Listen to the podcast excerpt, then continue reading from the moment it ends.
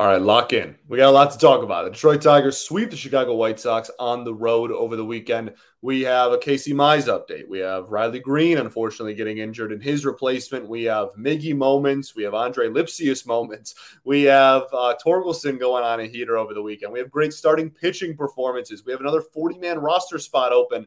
We got a lot to talk about, so let's cover it all, all today on Locked On Tigers. You are Locked On Tigers your daily Detroit Tigers podcast.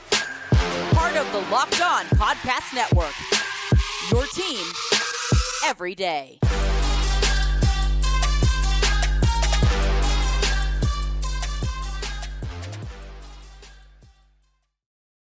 What is up, everybody? Welcome back to another edition of Locked On Tigers.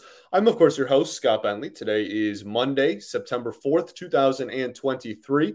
Thank you so much for making Locked On Tigers your first listen every single day. We are free and available wherever you get your podcasts, including YouTube, part of the Locked On Podcast Network, your team.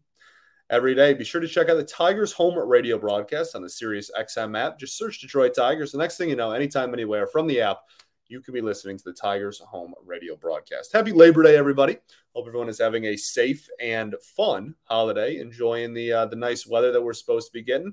Um, so the Tigers are going to be enjoying the nice weather. Hopefully, uh, they do not play a game today on the fourth, so we don't have a preview or anything. We just got a whole episode to talk about the weekend that was, and it was a weekend that was. It was a very very eventful weekend for your Detroit Tigers on and off the field. Uh, let's start with uh, let's start with the sweep. Honestly, I mean, th- this was obviously the the biggest. Well, Bradley Green getting hurt, probably the biggest story of the weekend. But um, sweeping a interdivision rival, no matter how big of a spiral the organization is cur- currently going down, I am always going to take. And uh, this team has already clinched season series victories against three of the four teams in this division and or other four teams in this division and are now in a position where they play uh, the Chicago White Sox this upcoming weekend at home for another three game set uh, and really have a chance to like make their record against the AL Central unbelievably good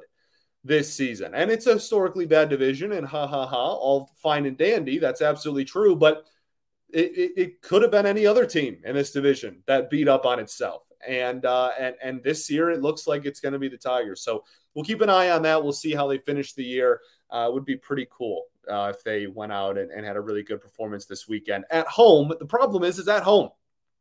And the Tigers now are 11 games under 500 on the season and 11 games under 500 at home. For all you mathematicians out there, after this weekend, they are now exactly a 500 team on the road. They are 34 and 34. That is unreal. Uh, it's weird. It's, I'm not going to use the word confusing, but it's odd.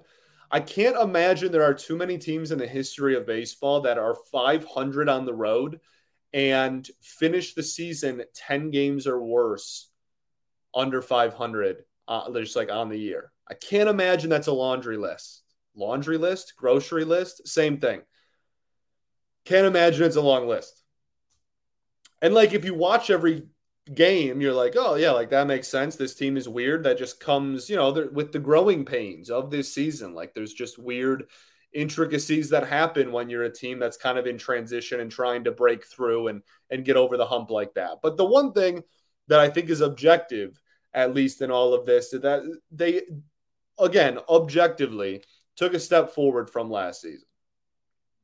Last season was abysmal. I don't care if you think that this year is a complete failure, if you think Scott Harris sucks, if you think AJ Hinch sucks, if you think this team is awful and way like just there's you know no hope, everybody's terrible. Objectively, better than last year. And that's at least something. We'll see how they do the last month of the season. We'll see what their final record sits at. But um, unfortunately, in the last month of the season, for uh, the people that really want to end on a high note, I mean, I don't know why you wouldn't. I'm certainly one of those people. I think that's important. Uh, Riley Greene will not be a part of the last month of the Tiger season. They're going to have to do well in September without their most valuable offensive asset Uh, is he the best pure hitter? I think Kerry Carpenter probably owns the title of best pure hitter on the Tigers this year, but just in terms of most valuable offensive asset, that, that's Riley Greene. And unfortunately, he made a fantastic diving play, by the way. Uh, I don't want that to get lost in this injury. Like that, that play was was miraculous. That was beautiful. It had a 22% catch probability, I believe, and he just laid out. And uh, unfortunately, hurt his arm, elbow, shoulder. I don't remember. I'm not a doctor. Um, but uh, but unfortunately, he will get put on the 10 day IL. Now, there's two conversations. One is about the corresponding move, which we'll talk about in a second. But the first conversation is how long is he out? Again, not a doctor, but I would be surprised if he played baseball again this year. Um, I just he's on the 10 day. There's a chance. There, there's certainly a chance that he's just there for 10 days. It's not that serious.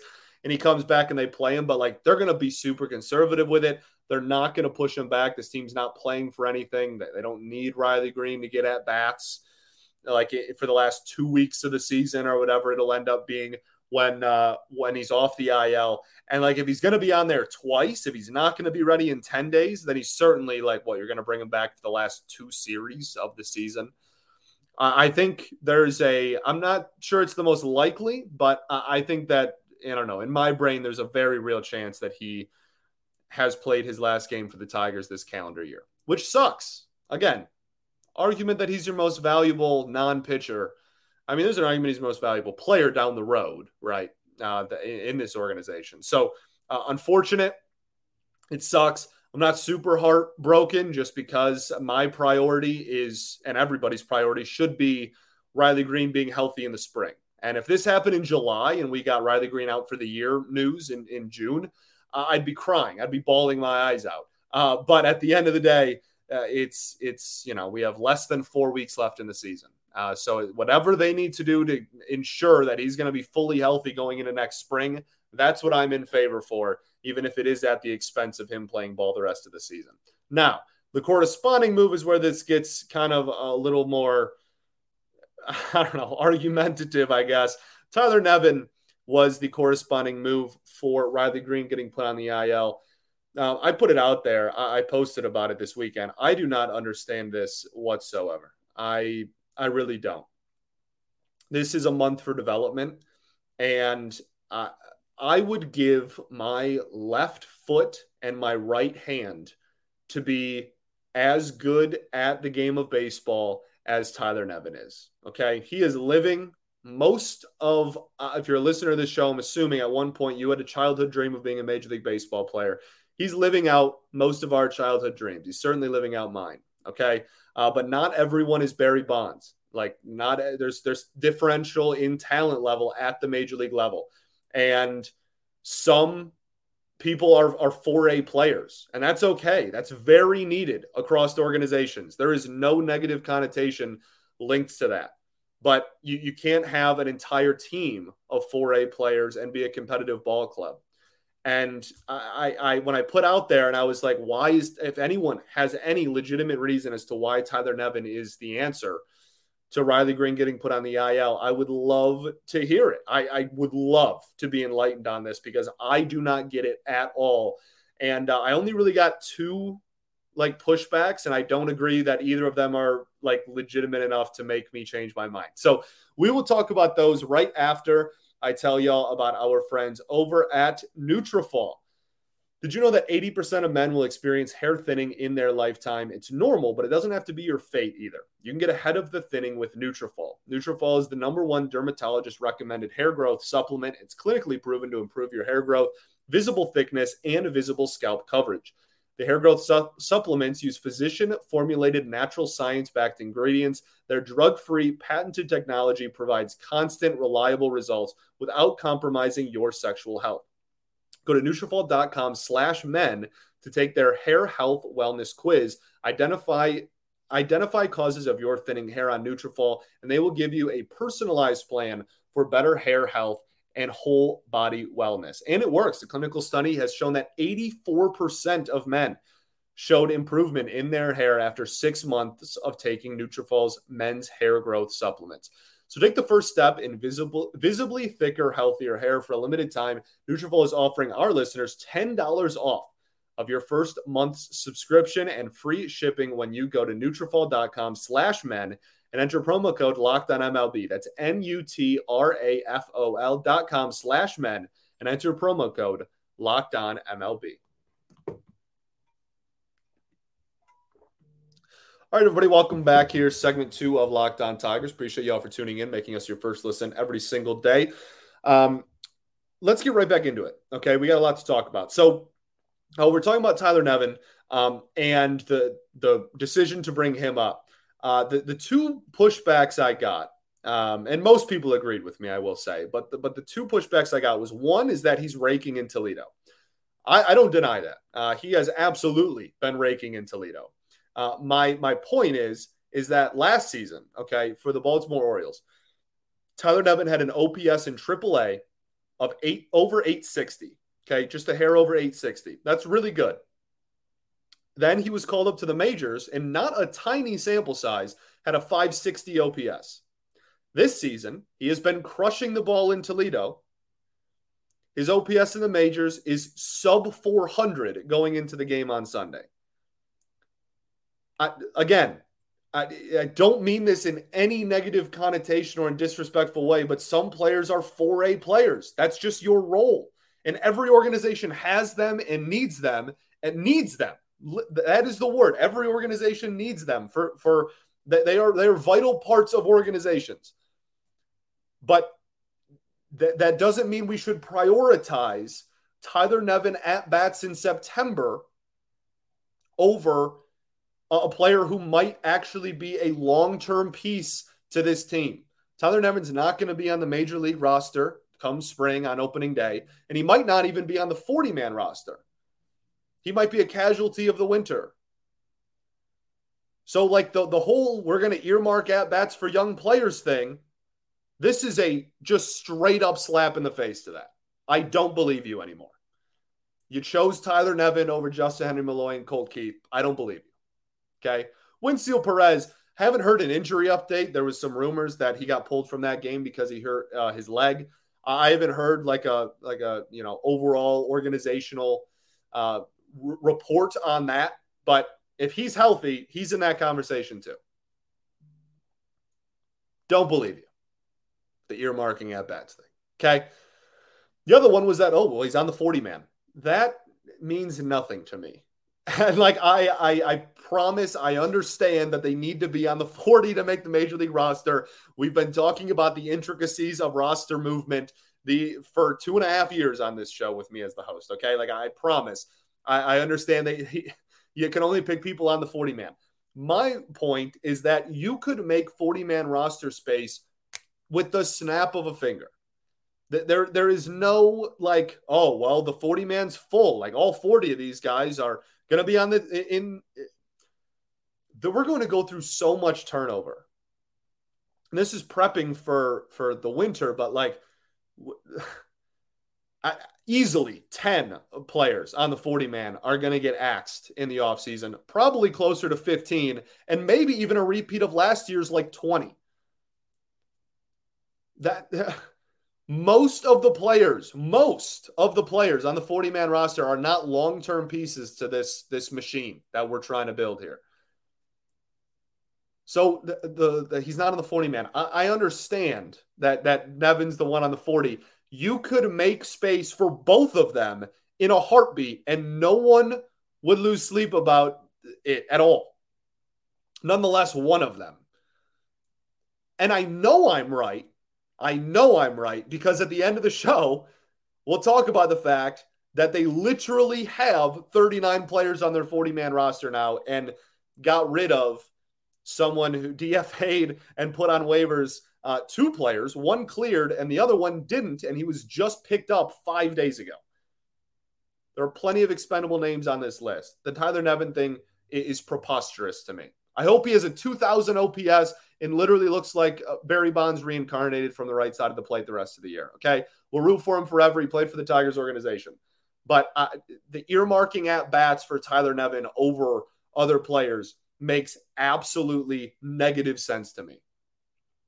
And I still haven't heard like a, a, legitimate thing that makes sense in my brain, at least. Maybe it makes sense to you. That's fine. We can have different differing opinions, but I haven't heard an argument that that has clicked in my brain yet. Let's get to the actual games here. Uh, actually, that's a lie. Let's get to Casey Mize really quick. He had uh, at the end of last week, I guess. Uh, again, not a doctor. I've said that like five times this episode, um, but he had a uh, live bullpen session at the end of last week, uh, either Thursday or Friday. I don't remember the exact day. And he got it stopped short for uh, arm fatigue, is what they listed it as. A lot of people really freaked out about this. I am not. Uh, I uh, again, I don't know what I'm talking about. I don't in the medical like field. I, I don't. I don't know uh, if that's like a huge deal or not. Maybe I'm just like ignorance is bliss, and I'm just like naive to how serious of an issue this is. But um, that doesn't sound like the end of the world to me. Uh, they don't seem concerned about it at all. Casey Mize's quote was this like this kind of stuff happens in rehabilitation processes all the time. And if I was down in Lakeland rehabbing, no one would even hear about it and it wouldn't be news. So like I'm going to take their word for it. Uh, the velocity's good. It's not like the stuff fell off the table or looked like garbage. Like everybody's talking about how great the fastball looks.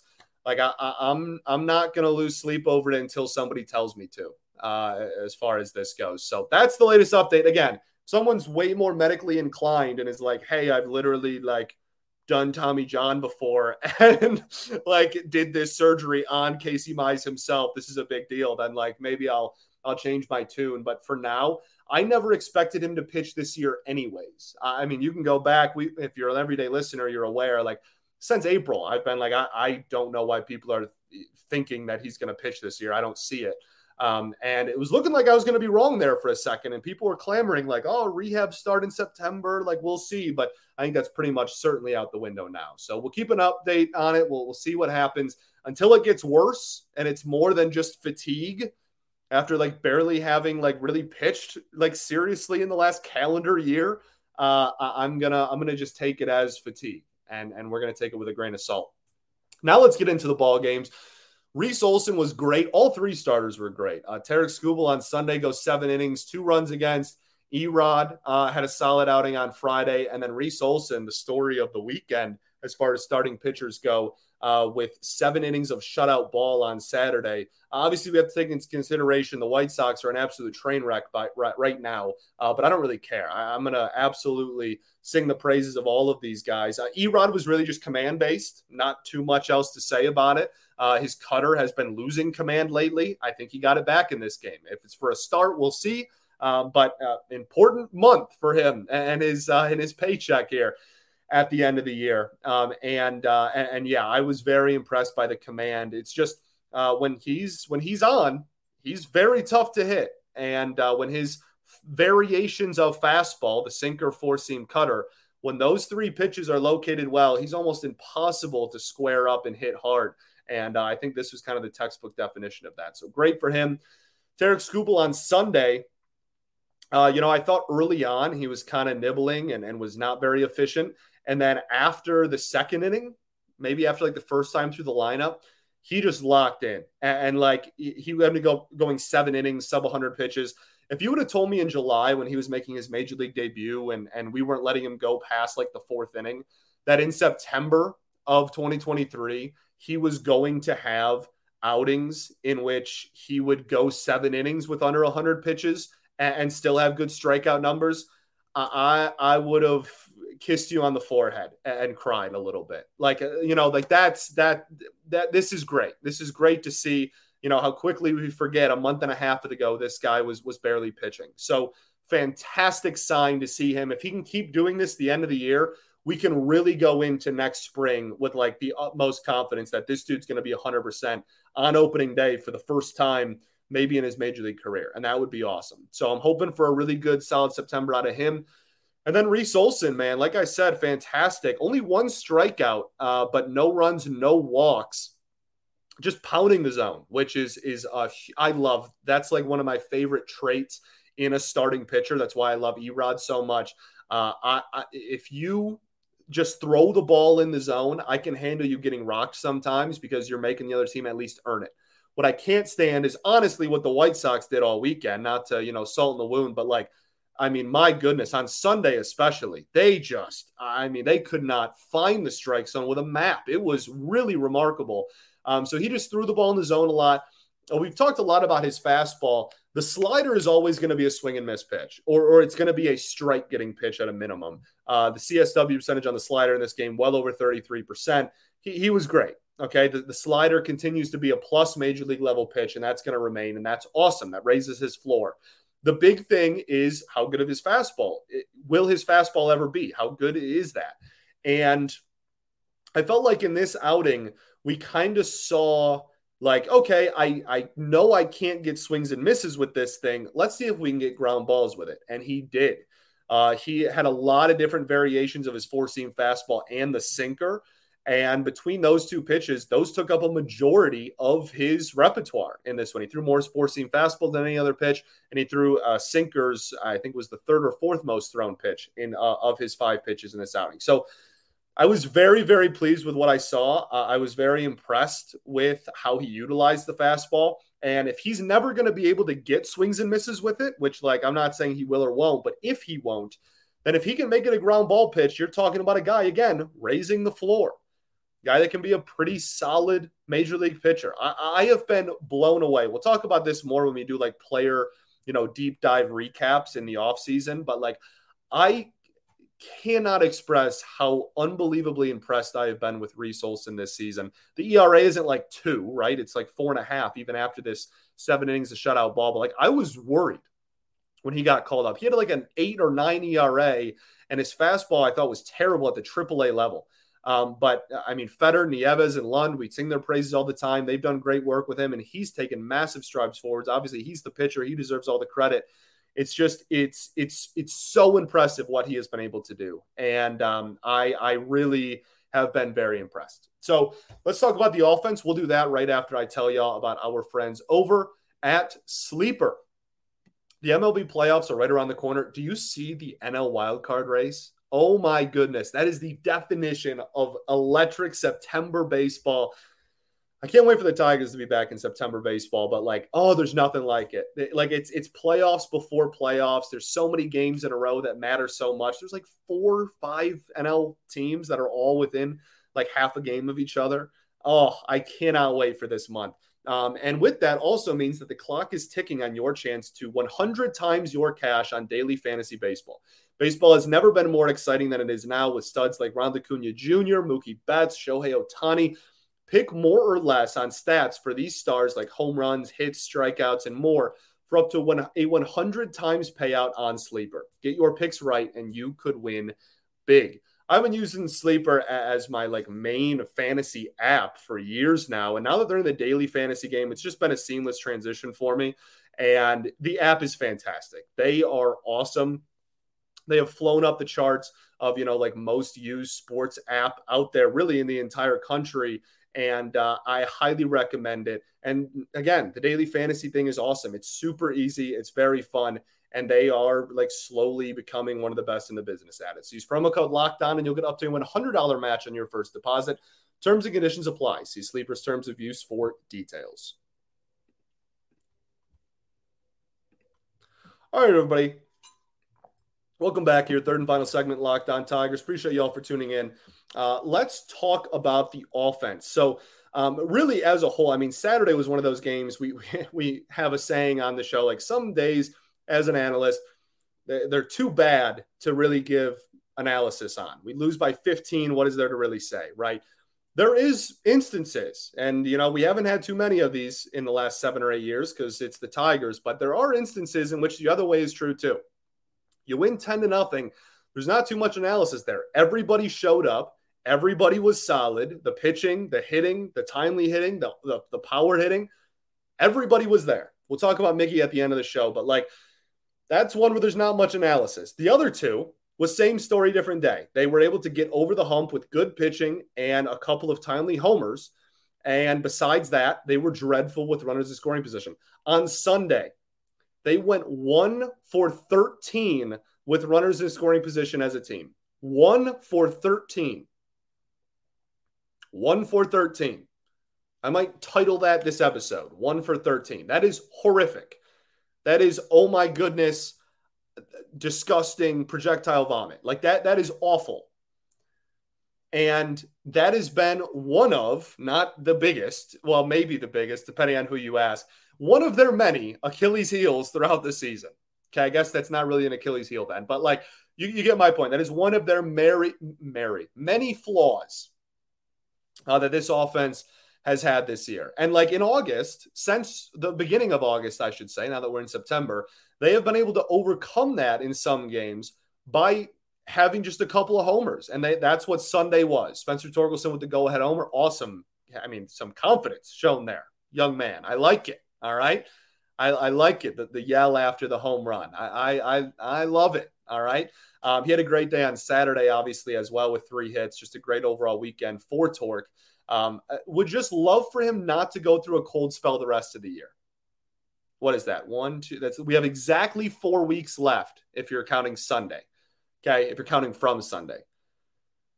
Just have a nice, solid. I don't need you to go supernova and have a you know 1500 OPS the last four weeks, but like if we can just not slump the rest of the year, I think that that would go a long way.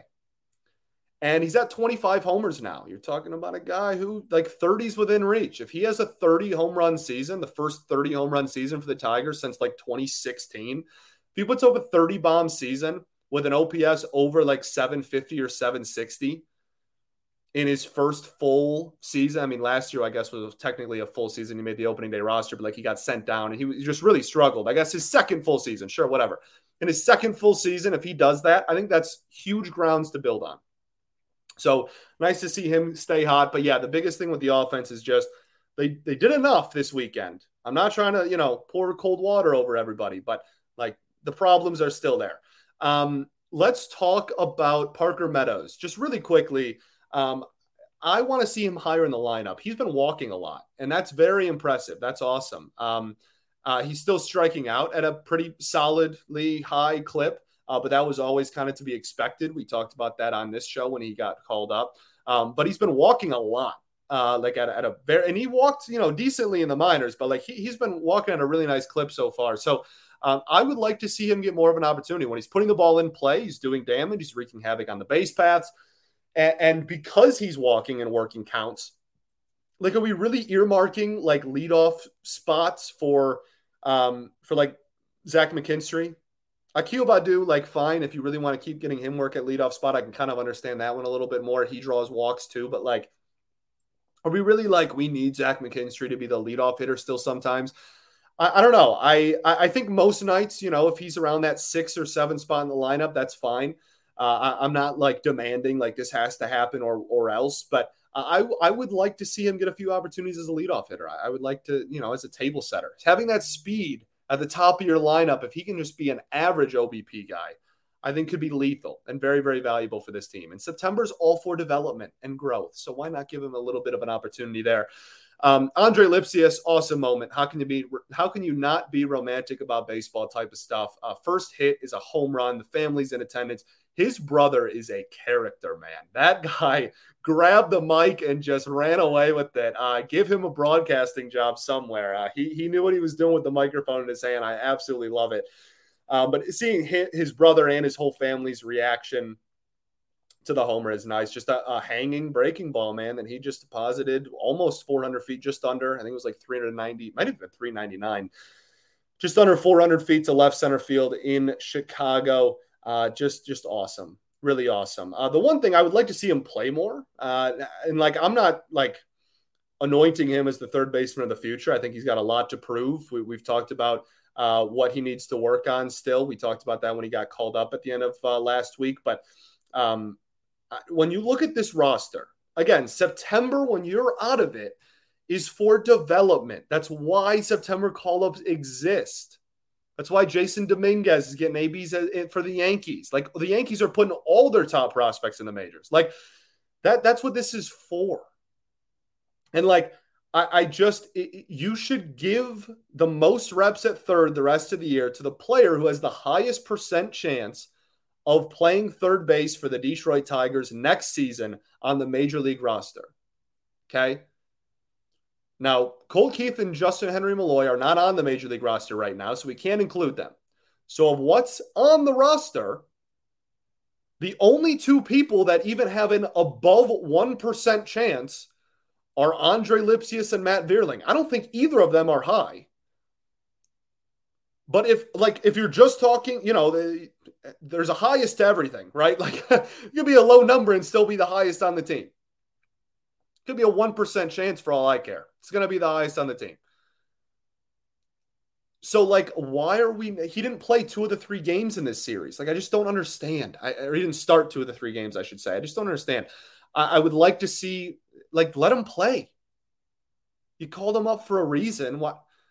I, I, I don't know. I, I, I would like to see. I would like to see him play third. You, you called him up. Like, let's actually utilize it. If, if he wasn't going to play, you should have just left him in Toledo so that at least wasn't getting benched all the time. Um, then, as far as where do we want to end? Well, we want to end on Miggy. 40 man roster spot is open. That's what we'll talk about now. Um, yeah, I think there's a lot of different ways you could go with this. I would make it Justyn-Henry Malloy and I would do it tomorrow. And it would be very easy. I'd do it today as you're listening to this. It'd be very easy decision for me.